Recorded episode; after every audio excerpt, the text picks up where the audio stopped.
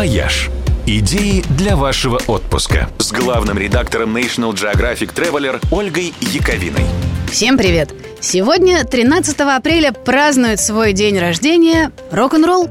Само это слово придумал радиоведущий из Кливленда Алан Фрид. В то время добропорядочная американская публика считала черный ритм и блюз непристойным – на приличных радиостанциях такого не крутили. И чтобы обойти этот запрет, Фрид придумал другое название – рок-н-ролл, что можно перевести как «крутимся и вертимся».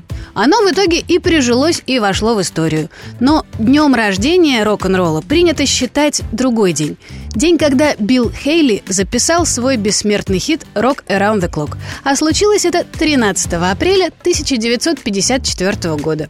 Годом позже эта композиция стала саундтреком к фильму «Blackbird Jungle» – «Школьные джунгли». Он просто шокировал консервативное старшее поколение бунтарским поведением юных героев. Ну а у молодежной части аудитории, разумеется, вызвал бешеный восторг.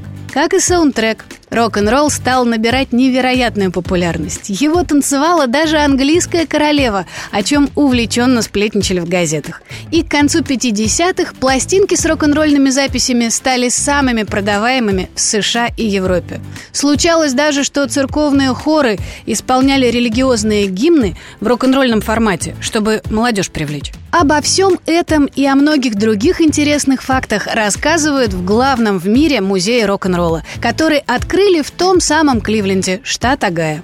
Для музея, вернее, зала славы рок-н-ролла, выстроили на берегу озера Эри отдельное здание. Оно очень смахивает на стеклянную пирамиду у входа в Лувр. Ну и неудивительно, его и строил тот же самый архитектор Бэй Юймин. Только в этот раз он имел в виду птицу с расправленными крыльями, как олицетворение той самой свободы, которую дарит миру рок-н-ролл. В музее можно увидеть разные клевые артефакты. Там, например, есть галерея легендарных гитар, и среди них хранится первая гитара Бона. Там есть крутая выставка сценических костюмов, где представлены, в частности, форма сержанта Пеппера, которая принадлежала Джону Леннону, невероятные костюмы Дэвида Боуи, все банданы Эксела Роуза и бриллиантовая перчатка Майкла Джексона. И даже тачки героев рок-н-ролла есть. От раскрашенного Мерседеса Дженнис Джоплин до Кадиллака Элвиса. Что характерно, музей сдают желающим под концерты и вечеринки. Ну а что вы хотите? Это же рок-н-ролл. «Вояж» Радио 7 на семи холмах.